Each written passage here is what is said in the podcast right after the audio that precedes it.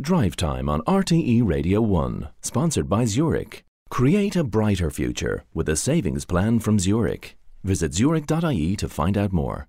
Now, it's been announced this afternoon that Katie Taylor's Dublin showdown against Amanda Serrano, the much talked about, has been postponed, with talks now taking place about a revised date. Gavin Casey is a sports journalist with the 42.ie and is on the line. Another twist here, Gavin. What's the story?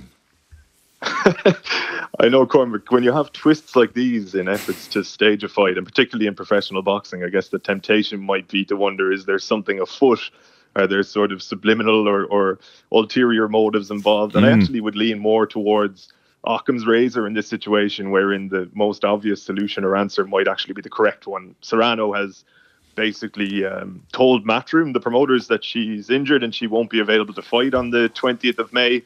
And it's perfectly conceivable that she would be because it's only just over three weeks since she had an absolutely grueling, bruising, bloodying battle uh, in New York for the undisputed featherweight title. Um, so the idea of staging the fight on the 20th of May in the first place after that fight was probably always a little bit ambitious. You could ask then, why did they decide to go ahead with announcing it on the 4th of February for the 20th of May? And I think that was partly because Katie Taylor had come into New York to watch Serrano. All the promo material was ready to go, and it made sense to just make a splash with an announcement, even if it came to the reality later on that you might have to push it back for a few weeks. Well, so, this happened in, in the Rumble in the Jungle as well, famously in that documentary. You'll know it uh, when we were kings, and George Foreman uh, was injured. He got a bad cut on his eye, I think, and the the fight had to be put back, even though they were all in Zaire at the time uh, for a long time. Do we know what injury she has?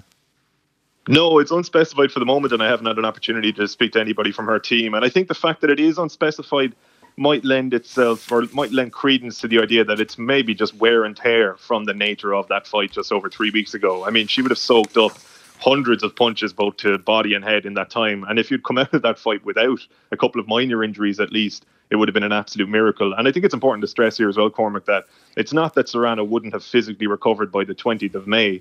But it's the reality for a, a, fighter of her caliber that you have to go into a training camp for maybe eight to 10 weeks oh, in yeah. advance of a fight like the one that was scheduled for the 20th of May. Grueling. And she may not be fully fit in order to get in uh, to start camp on time. And the problem with that is that if you aren't fighting for the paycheck, and if you're just focused on legacy, the way financially secure fighters like Serrano and Taylor are, mm. you don't want to be handing your your opponent the advantage of not having being able to train fully for the first couple of weeks of camp. You'll wind up thinking, in the back of your mind, I, I didn't get the opportunity to prepare on a level would you, playing field as my opponent. And also, would you fight Katie, Ta- Katie Taylor if you didn't uh, prepare 100%? What is Katie Taylor's team saying about this?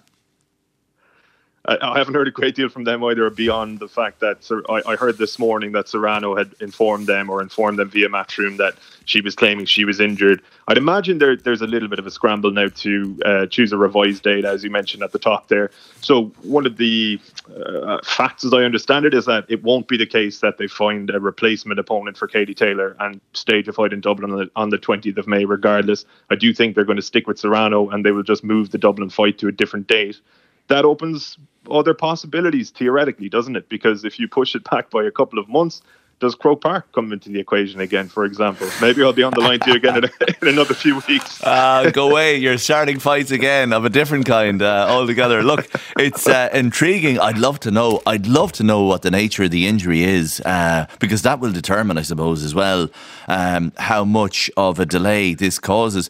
It's Katie Taylor versus Amanda Serrano, but not on the date we thought. Gavin Casey, uh, journalist with the 42.ie, thank you very much indeed for that.